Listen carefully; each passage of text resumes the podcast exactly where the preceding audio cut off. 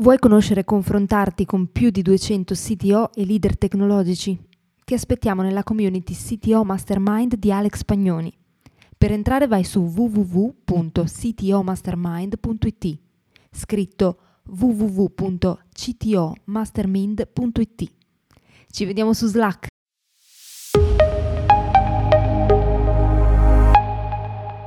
Meglio dedicare al refactoring una percentuale di tempo ogni settimana oppure meglio fare refactoring in tempo reale mentre si scrive il codice? Quando invece è preferibile riscrivere tutto da zero? Ne abbiamo parlato su Clubhouse nel sito Lunch numero 28 con Alex Pagnoni, la community del CTO Mastermind. Ospite anche Paolo Possanzini, CTO e founder di Agricolus. Buon ascolto! Benvenuti a tutti. Oggi per questa puntata del CTO Lunch um, parliamo di refactoring, di refactoring um, nel senso di quanto tempo dedicare al refactoring o nel senso di anche um, quando il codice può essere giudicato sufficientemente eh, semplice e quindi da essere manutenuto con, uh, con, efficienza. Ne parliamo con Alex Spagnoni naturalmente, ma ne parliamo anche con... Uh, Paolo Postanzini, che è stato ospite per il sito show che abbiamo pubblicato oggi, in cui abbiamo parlato proprio di eh, semplicità, semplicità nel codice e di, del settore agritech in cui, in cui Paolo lavora e ci racconterà meglio a seguire.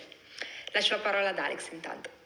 Allora, di nuovo ciao a tutti, uh, anche questa volta come le altre abbiamo fatto una bella puntata del CTO Show, questa volta appunto con Paolo dove abbiamo parlato di tante belle cose e uno degli argomenti che è venuto fuori è proprio quello del refactoring, collegato poi anche al tema della semplicità, ma su questo poi lascerò la parola direttamente a Paolo così sentiamo qual è la sua filosofia in merito. Riprendiamo qui uh, il poll, eh, che in questo caso abbiamo chiesto quale percentuale di tempo dedicate al refactoring su base settimanale.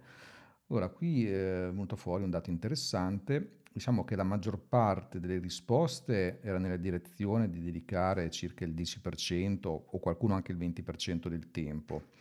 Eh, poi un numero minore, ma comunque lo stesso significativo, eh, invece la cosa è embeddata nel processo perché eh, parliamo di DDD, quindi refactoring come una feature stessa del, dello sviluppo.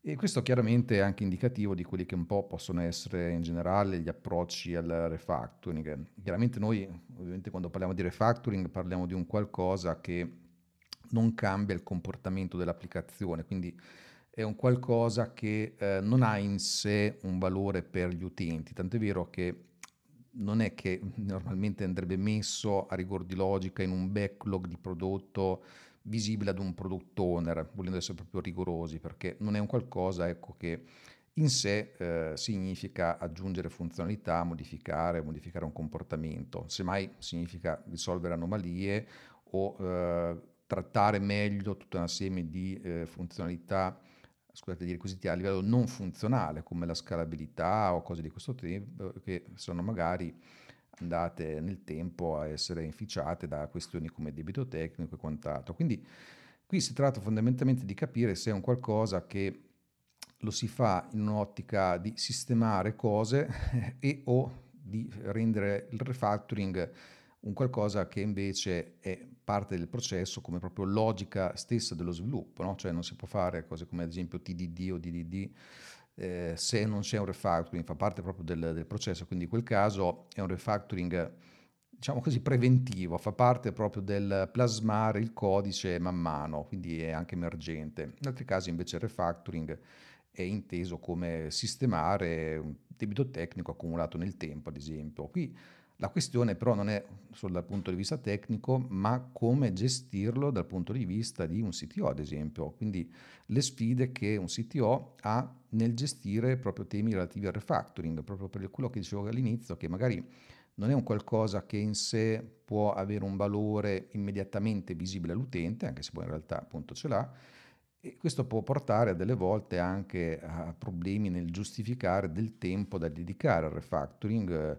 quando diventa una questione chiaramente di budget, perché appunto riguardando il poll, comunque dedicare anche semplicemente il 10% del tempo, eh, in termini di sviluppo lo sappiamo, il costo di uno sviluppatore è elevatissimo, quindi figuriamoci dedicare il 10% del tempo, eh, se non di più anche il 20%, eh, inizia a essere una voce di rilievo. Quindi certe volte c'è il problema di, di giustificarlo se si ha a che fare con magari eh, budget eh, che devono essere mh, fatti approvare da, da, persone che magari sono un po' meno tech. Quindi è un po' su questi temi qui che oggi volevo aprire la discussione, quindi refactoring dal punto di vista manageriale, quindi non puramente tecnico. Quindi intanto passo la parola a Paolo eh, se ha qualcosa da dirci. Allora, la, la mia idea di refactoring, diciamo almeno come cerchiamo di farlo in azienda, è di introdurlo sempre all'interno del processo di sviluppo. Eh, il tempo che dedichiamo è variabile, dipende se stiamo facendo un progetto per un cliente oppure se stiamo facendo un prodotto interno. Se stiamo facendo un prodotto interno, chiaramente il refactoring è, è un prodotto che poi vendiamo come prodotto, chiaramente è molto molto più, c'è molto molto più tempo perché mh, magari andiamo a cambiare delle cose, sistemiamo, teniamo allineati, eccetera. Se lo stiamo facendo con un cliente cerchiamo di mh, a volte introdurre almeno un tempo di refactoring minimo e a volte se necessario mediare questa cosa magari perché stiamo facendo un upgrade di versione quindi magari c'è bisogno di ripensare alcuni passaggi. Io lo vedo però molto legato anche alla modalità di sviluppo al refactoring e quindi se una procedura durante il processo di sviluppo viene un po' troppo complicata oppure non si riesce a capire cosa fa, allora è sintomo che c'è bisogno di riscrivere qualcosa, di ripensarlo un attimo perché poi diventerà difficile mantenerla e quindi il costo secondo me potrebbe essere più alto durante lo sviluppo, però poi si abbatte la parte di manutenzione.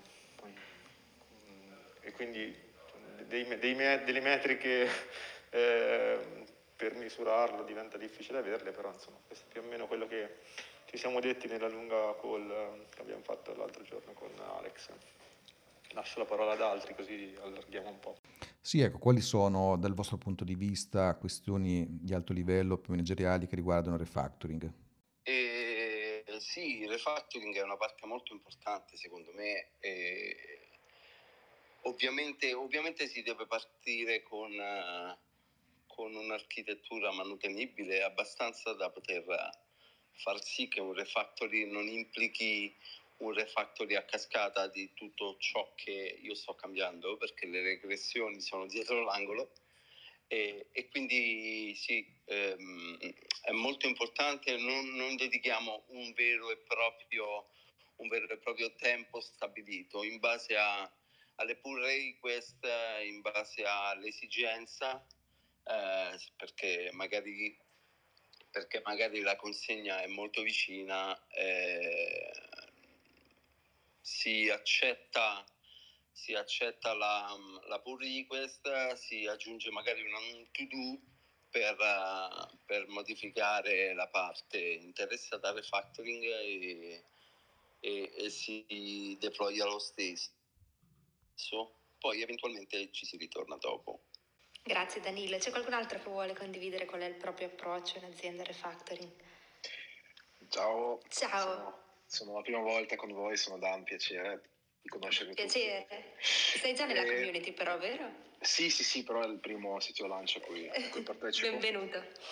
Allora, io posso condividere due approcci che ho con due clienti diversi essenzialmente. Allora, uno è, è un cliente grosso bancario, loro hanno dei molto legacy, eh, stiamo parlando di so, milioni di righe di codice e ci sono diversi fornitori che lavorano sul progetto. Uh, lì l'accordo che è stato fatto con i fornitori è di monitorare il livello di debito tecnico uh, con strumenti come ad esempio SonarCube e far sì che tra i vari rilasci che si portano in produzione non vada mai in aumento il debito tecnico. Quindi diciamo, si, si, si, si tiene, tiene la, il waterline costante, dopodiché uh, l'ufficio che guida poi il progetto fa partire lui di sua iniziativa uh, alcuni refactoring proprio strutturali a scopo di migliorare performance o magari ridurre la possibilità di, di, di, vari, di, vari, eventuali problemi. Questo è, è, è un approccio su, su una cosa che è veramente difficile da governare, essendo complicato il contesto. Nell'altro caso, invece, ehm, è un team agile con sprint di due settimane più o meno e in ogni sprint uh, noi abbiamo da 10 al 20% di tempo dedicato ai refactoring. È stato detto di non metterlo nel, nel backlog, noi lo facciamo poi verso la fine di sprint qualche volta se, bisogna tagliare questo viene visto come refactoring per rimettere nel prossimo sprint. Cioè la funzionalità si rilascia, si accetta un po' di casino, ma si delimita molto bene la durata per cui questo casino nel progetto può persistere. Cioè, già nel, nel, prossimo sprint sarà la prima cosa ad essere sistemata. Poi, sempre col cliente è abbastanza difficile andare a giustificare andare a giustificare dei refactoring, però siamo riusciti ad ottenere questo accordo di 10, no, non, più di 10, di, non più del 10, del 20% per farlo qualche volta c'è bisogno proprio di andare a intervenire più in largo per permettere sviluppo di qualche feature nuova, so, qualche aggiornamento proprio tecnologico, strutturale. A quel punto lì al cliente glielo si spiega che insomma, o facciamo così non finiamo mai essenzialmente. Quindi eh, mette, bisogna mettersi d'accordo sulle cose grosse, eh, sulle piccole si cerca di tenerle sotto controllo. Ah, vai. No, anch'io sono abbastanza d'accordo con quello che diceva Dan, anche noi abbiamo sostanzialmente direi due tipi di refactoring, un refactoring per debito tecnico e un refactoring perché magari abbiamo fatto le cose in un modo ma si potevano farle, farle meglio, ecco diciamo. Quindi e noi sul eh, refactoring per debito tecnico, anche noi abbiamo accordi con i clienti molto simili a quelli che diceva prima Dancia, ossia se non eh, aumentare mai il debito tecnico e a distanza di eh, tot anni a seconda dei progetti poi fare proprio un eh, progetto di upgrade eh, perché non so, la versione di Java piuttosto che di Python deve essere aggiornata. È sempre la versione di Java. Eh, esatto, è sempre esatto, è sempre quello. Mentre per i per cose che potevamo fare meglio, quelle inevitabilmente ce le accogliamo, cerchiamo ecco, di ridurre il meno possibile migliorando la progettazione, però anche con ingresso nel team di persone esterne oppure persone junior. Questo è un po' un rischio di impresa e che ci accogliamo, insomma quindi magari procedure anche complesse che vengono fatte vengono riscritte perché così non sono manutenibili. Infatti ero anche curioso di sapere dagli altri che cosa facevano. Noi in questo momento ce le stiamo accollando come rischio di impresa, cerchiamo di considerarle nelle stime, però di fatto non, eh, non le ribaltiamo mai sul cliente ovviamente. Eh, nel nostro caso il cliente è abbastanza tecnico anche lui, quindi capisce l'esigenza di, di farlo in quel modo. Chiaramente gli dà un po' fastidio pagare per rifare le cose, però insomma uh, prima che venissimo da lui uh, sviluppava anche lui, quindi sa di cosa si tratta. Poi c'è da dire che magari con uh, un code review abbastanza rigoroso, con coinvolgimento di, di, tutto il team, si riesce a, da un lato a, a ridurre tempestivamente dei problemi, dall'altro insomma, rendersene conto e censirle. Per quello che riguarda il refactoring e per l'introduzione di nuovi sviluppatori nel team, mm, nel nostro caso ci accogliamo chiaramente i costi di quel tipo di refactoring e quindi ok li mettiamo nel processo di sviluppo. Ehm, secondo me far refactoring insieme a persone nuove aiuta tantissimo a migliorare il modo di scrivere, per cui anche abituarli a fare una revisione di quello che stanno facendo è assolutamente formativo per loro. Insomma. Sì, sì, che poi fatto nei fatti esattamente quello che facciamo anche noi, cioè diciamo il team leader fare factoring insieme alla, alla persona junior che di fatto poi è un refactoring che però si sovrappone diciamo, con la formazione, quindi diciamo che è un processo che tutto sommato comunque è corretto dal mio punto di vista.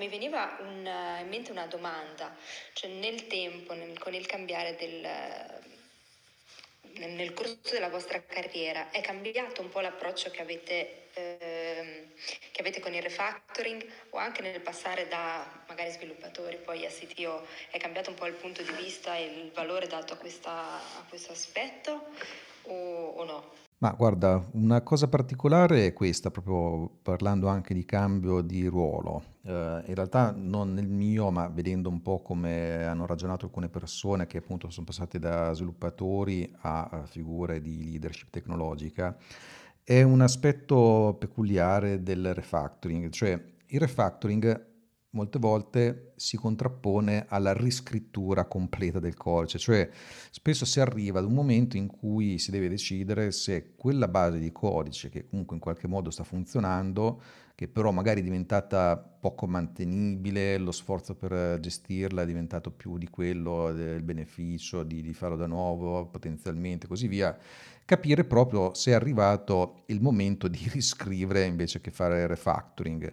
Ora, dal mio punto di vista, in generale, cerco di privilegiare tutte le volte in cui si può fare refactoring mantenendo ciò che comunque è stato un investimento che fino ad allora più o meno ha funzionato. Quindi questa per me è la premessa. Detto questo, quello che ho osservato come comportamento è che molte persone come sviluppatori eh, dicevano sempre, ah, quella base di codice fa schifo, fatta tipicamente da altri ovviamente, è ora di riscrivere tutto. Eh, questo qui però senza considerare in realtà la complessità di riscrivere tutto, e quando invece l'opzione migliore sarebbe stata quella di fare refactoring. Ecco, molte volte questa qui viene fuori anche come cosa un po' impulsiva o comunque anche come un indicatore di poca esperienza o di un approccio non corretto alla gestione del software, quando poi magari la stessa persona, occupando eh, ruoli da CTO, team lead o comunque avendo a che fare anche col business, ecco, magari cambiava la visione e più che parlare di riscrittura, allora era la prima persona quella a capire che invece si doveva parlare di refactoring, ecco perché questo qui della riscrittura, del rewrite è un tema che si affianca spesso con il refactoring. E questa cosa poi esacerbata in questo periodo, ormai da, diciamo da un po' di anni, nel contesto di migrare verso il cloud. Se una certa base di codice non era già nativa per il cloud, perché di, o si parla della parte più bassa, più semplice, lift and shift, quindi prendiamo quello che c'è lo buttiamo sul cloud anche in termini di codice, oppure si fa un refactoring della parte opposta dello spettro e, e quindi bisogna per forza ristrutturarlo. Anche lì ci sono dei temi di questo genere qui che poi portano a dire dobbiamo fare riscrittura, refactoring, eccetera. Quindi anche questo qui cambia molto la logica. E quello che vedo e quando si occupa una figura da CTO o simile si ragiona soprattutto in termini di refactoring più che di rewrite. Questa cosa qui che la vedo come cambiamento ecco, quando si cambia ruolo. Intervengo mezzo secondo. La... Allora, io sono un amante del butto e riscrivo tutto, anche delle mie cose.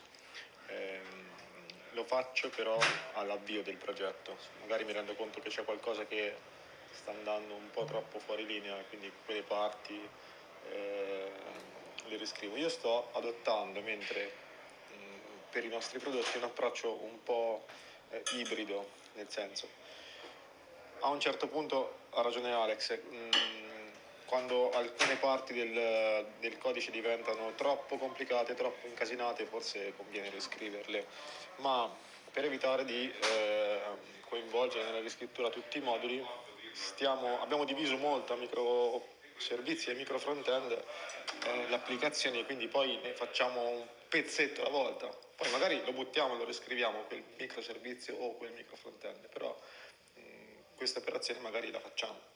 Per gli altri vale la stessa cosa, voi come l'avete, come l'affrontate? Sì, ma io mi ritrovo molto in quello che diceva Alex anche dell'atteggiamento del, eh, dello sviluppatore, questo codice fa schifo, non riesco a metterci le mani, dobbiamo riscrivere tutto e eh, nel mio passaggio effettivamente in tutta onestà da sviluppatore CTO anch'io eh, provo fastidio nel vedere codice scritto male. Poi è chiaro che non è possibile buttare sempre via tutto perché sono stati fatti degli investimenti anche importanti. E da questo punto di vista secondo me per evitare di trovarsi in queste situazioni è, diventa molto importante la code review perché questo problema non si deve, in teoria non dobbiamo lavorare perché non si verifichi più, nel senso che il codice secondo me ha senso che venga fatto un refactoring solo in teoria per debito tecnico e non perché è scritto male, per esempio perché troviamo eh, logiche confuse oppure non eh, distinte logicamente in modo netto, in modo netto e chiaro. D'altra parte, eh, da, nei miei ricordi di sviluppatore, vedendo i miei sviluppatori, comprendo il loro fastidio nell'avere codice ereditato magari anche da vecchie cose scritte anche da altri fornitori non adeguatamente controllati. Bisogna secondo me trovare un punto di equilibrio per eh, diciamo così, non lasciare che gli sviluppatori lavorino in maniera frustrante per loro, quindi concedere qualcosa però avendo ben chiaro che non, eh, non lasciandogli troppo carta bianca perché poi una riscrittura completa oltre ad essere costosa è anche pericolosa chiaramente perché magari sono moduli che toccano altri moduli core e quindi diventa molto rischioso. Quindi secondo me in questo senso è molto importante la figura del CTO come diciamo, mediatore tra le esigenze dello sviluppatore e quelle del business. Quindi per consentire allo sviluppatore di lavorare in maniera eh, diciamo così soddisfacente ma preservando il, gli investimenti dell'azienda.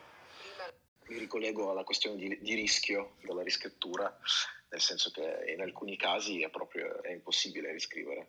Quando devi andare a sostituire un monolite legacy che serve all'azienda a operare tutti i giorni e in una giornata ci passa un miliardo di euro dentro, non, non puoi fare una migrazione Big Bang, devi per forza fare dei pezzettini piccolissimi farlo a pezzettini piccolissimi e poi spostare. Poi uh, sono molto d'accordo sul fatto che le cose disastrose non dovrebbero proprio finire nel code base e qui eh, diventa, diventa, fondamentale la pratica di, di, code review. Poi a volte può capitare che l'unica è la riscrittura, metti caso uh, sia usata qualche tecnologia che Apple ad esempio decide di buttare via, come gli piace tanto fare, e allora a quel punto dici, eh, vabbè, mi tocca subire questo costo qua, però sono, sono, casi rari. Allora, sicuramente è giustissimo il tema delle code review, testing in generale, infatti su questo mi ci ritrovo molto. Eh, volevo chiedervi se nei vostri team però adottate anche una pratica che è quella del collective code ownership, dove a questo punto tutti gli sviluppatori possono effettuare il refactoring sul codice degli altri oppure no e nel caso se avete osservato delle dinamiche per cui qualche sviluppatore rimane un po' troppo geloso del proprio codice. Voi che esperienze avete avuto? Bisogna, questa è la, la, la pratica fondamentale per abbattere un attimo il rischio, il bus factor. se lo sviluppatore che è geloso della parte più complicata del tuo codice va via, è un disastro. Uh, un po' di resistenza sicuramente da parte degli sviluppatori c'è, però pian piano, nel, andando avanti nei mesi, facendo code review uno all'altro, insomma, cominciano a collaborare oppure se ne vanno. Cioè, ci sono sempre diverse alternative.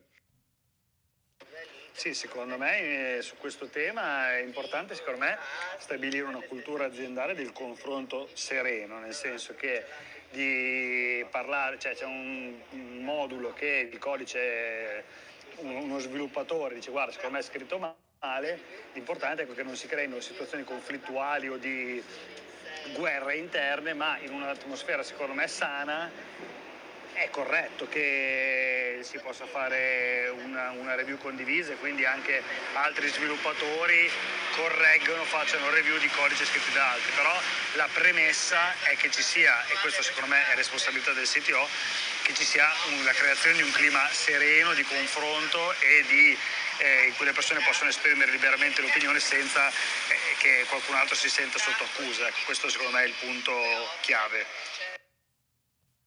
Eh, ciao a tutti, Dunque, secondo me eh, codice condiviso, cioè dove sullo stesso pezzetto ci lavorano contemporaneamente più persone, mm, esattamente no, quantomeno eh, uno deve, so, tra virgolette, loccare il codice quando ci lavora.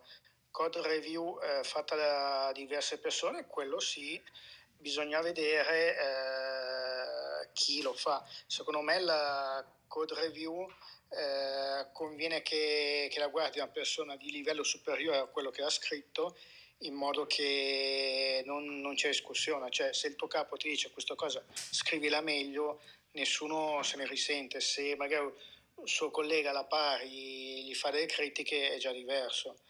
Eh, per cui secondo me dovrebbe essere compito del, del, del CTO piuttosto che project leader eh, diciamo, decidere che cosa, cosa mm, diciamo, il code review da fare.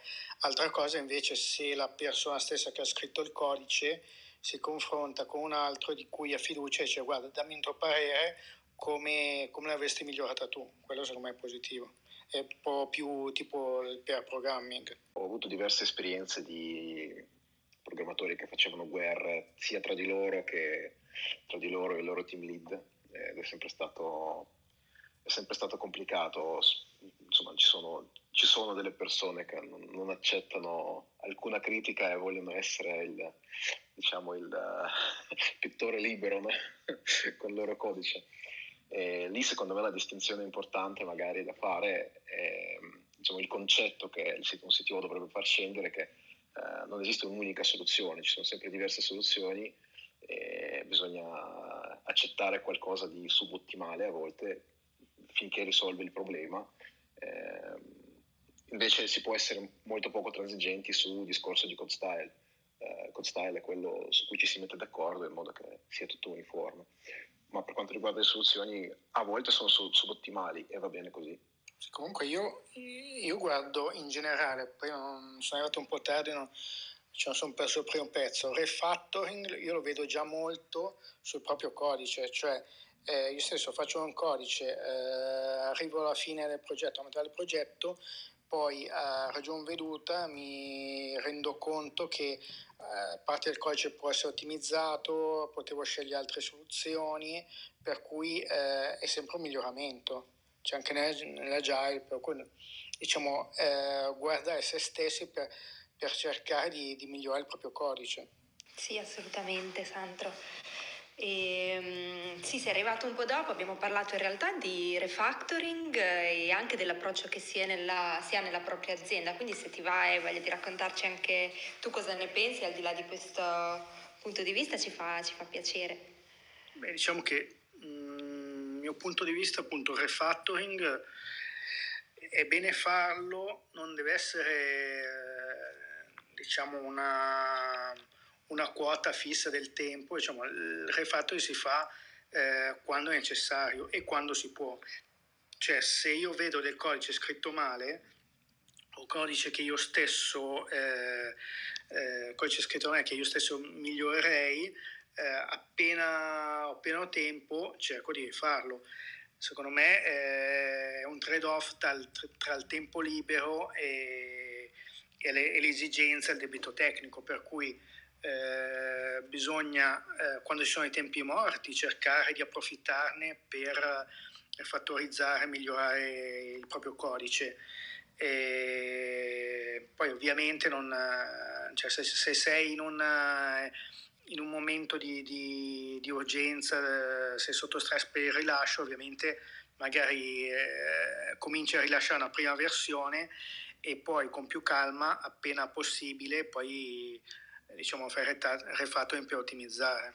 Ho un'altra curiosità, quindi vi chiedo questa cosa qui. Uh, allora, a me personalmente progetti di refactoring o comunque attività di refactoring sono sempre apparsi molto interessanti perché uh, comunque danno la possibilità di mh, riprogettare parti di applicazioni senza cambiare il comportamento, ma potendo portare tutta una serie di, di, di tecniche, di design pattern, cose di questo genere. Però una cosa che ho sperimentato è che non tutti gli sviluppatori sono contenti di fare refactoring. Mm, non dico magari proprio di farlo a tempo pieno, perché poi ci sono anche casi di, di team di progetto che lavorano a lungo proprio per fare refactoring, ma anche proprio per delle quote di tempo, perché vorrebbero magari lavorare sempre su cose nuove, nuove funzionalità, eccetera. Volevo chiedere qual è la vostra esperienza in questo senso e come l'avete gestita. Io personalmente non ho visto particolari problemi a fare refactoring di cose scritte da altri. Eh, l'unico dispiacere è magari dover fare refactoring di, di, di, cose scritte veramente male, allora magari veniva a persona mal di stomaco a vedere cosa c'è scritto, scritto a schifo, però eh, il fatto di ottimizzarlo, no, anzi siamo quasi contenti perché alla fine magari riusciamo a fare una soluzione stilisticamente più bella e per cui anche soddisfatti. Eh, un appunto, beh, io comunque non sarei per fare refactoring totale, della, cioè ottimizzazioni di singoli punti, eh, perché se, se, cambi proprio tecnologia, riscrivi meno mentale il progetto, per me quello non è proprio un refactoring, è proprio un è un cambio architetturale piuttosto che una, una riscrittura, per cui proprio tutto un altro discorso secondo me. Ma per quanto ho visto io, ho visto invece una cosa duplice, nel senso che da un lato eh, grande entusiasmo, soprattutto quando si introducono tecnologie nuove Eh, per esempio anni fa è capitato per esempio di riscri- fare un refactor introducendo per esempio database non relazionali quando c'erano database prima relazionali, quindi grande entusiasmo da parte del team per questa novità, affiancato però da poi stress perché comunque effettivamente la funzionalità agli occhi del cliente non cambiava e quindi la paura di eh, mettere le mani a cose che funzionavano bene e quindi potenzialmente potevano non funzionare più. Quindi riassumendo direi quindi entusiasmo per l'innovazione tecnologica, stress per la paura di regressione insomma. In quel caso veniva fatto anche tutta la parte di testing per eh, verificare che comunque l'applicazione si comportasse normalmente o, o non c'erano i test? No, i test c'erano, chiaramente i test c'erano, e, e, trattandosi però di un'applicazione abbastanza complessa con molti diciamo, snodi, diciamo così, era abbastanza complesso riuscire a testare tutte le casistiche, insomma. Però diciamo, i test erano, naturalmente erano previsti, però qualcosa poteva, poteva sfuggire fuori, insomma. Secondo me dipende molto, diciamo, dipende molto, anche dalla persona, dall'approccio, dall'approccio, che ha. Ci sono quelli che, a cui piace fare solo le cose nuove, provare le tecnologie fighe e basta, e invece poi ci sono quelli tranquilli che puoi mettere lì e dici ok, adesso dobbiamo sistemare questi 500 classi e la persona è contenta di sistemarle, quindi dipende molto dalla personalità. Poi tendenzialmente più seniority ha lo sviluppatore, meno problemi hai a a spiegarle il motivo del perché lo stiamo facendo e non perché stiamo riscrivendo tutto da zero, perché capisce e ha visto, ha visto molti casi, magari capisce che per il business è importante fare così in quel momento lì. Grazie mille Dan. E poi qua si torna anche al tema iniziale di appunto comunicare anche al business o chi non vede il cambiamento, il valore. Non so se volete condividere qualche altra riflessione o, o altro spunto una domanda, una curiosità per gli altri perché ehm, mi è capitato di vedere a volte dei refactoring che hanno fatto più danni che, che portato benefici. Quindi magari, ok, la parte di retesting, però proprio refactoring sbagliato. Quindi magari fatto da uno sviluppatore. Se eh, avevano avuto anche loro questa triste esperienza. Ma eh, puoi fare un esempio, cioè andare un, leggermente più in dettaglio? Sì, per esempio io eh, faccio una consulenza a un cliente abbastanza grosso e nel loro team mi sono trovato dentro un, uh, ad ascoltarli dove il loro collega si metteva a fare refactoring tutte le sere e quindi capitava a volte che um, commettavano una cosa che funzionava, se la ritrovavano la mattina successiva che non funzionava più stilisticamente era magari scritta in maniera migliore, leggermente migliore, però poi dal punto di vista delle funzionalità non c'erano più alcuni controlli, non c'erano alcune cose, e quindi ricontrollare, rifare i test ri... con quelli, creando tantissimo sembra, stress. Eh, mi sembra tanto una deficienza di processo di, di, diciamo, di validazione, cioè il refactoring non ti dovrebbe mai cambiare la funzionalità, uh, dovresti avere un modo per... Uh, per certificare quello che hai fatto, altrimenti devi essere stato attento, sicuramente non puoi farlo di sera. no, era un'esperienza che avevo avuto, mi stavo chiedendo insomma, se anche voi vi era capitato qualcosa del genere.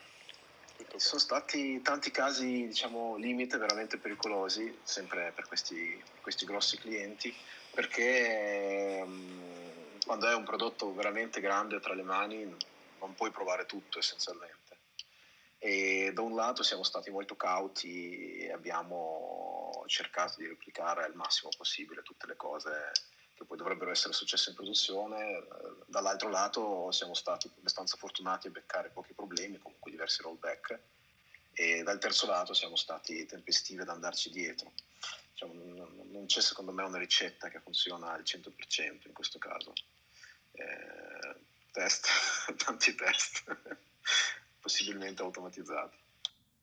No, a me non è capitata una cosa così, però a me è capitata un'altra, eh, nel senso che noi abbiamo sviluppato questo software per questo cliente eh, e eh, diciamo che un bel giorno ci aveva chiesto giustamente per, visto che la proprietà del codice suo, di avere i sorgenti e per fortuna che abbiamo fatto un controllo in più perché uno sviluppatore aveva invece appunto per quell'ottica del codice degli altri fa schifo eh, sparso, sparso dappertutto il codice dei commenti del tipo questo pezzo è una porcata, dobbiamo riscriverlo subito questo pezzo chi l'ha scritto e quindi, quindi abbiamo dovuto fare quest'opera eh, di, di, di, pulizia, perché poi ovviamente nel frattempo se n'era andato questo sviluppatore, quest'opera di ripulizia di tutti i commenti che aveva lasciato nel codice che ovviamente non potevano andare nelle mani del cliente perché altrimenti avremmo fatto una figura orribile insomma.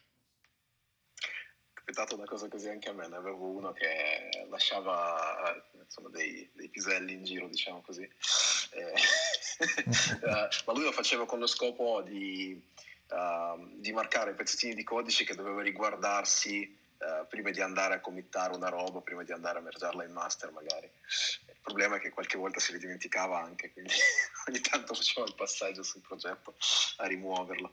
Bene, quindi sono esperienze comuni Paolo, non è capitato solo a te e ci sono anche esperienze di, di diverso tipo. Se non ci sono altre domande o altre considerazioni, io vi ringrazio di aver partecipato.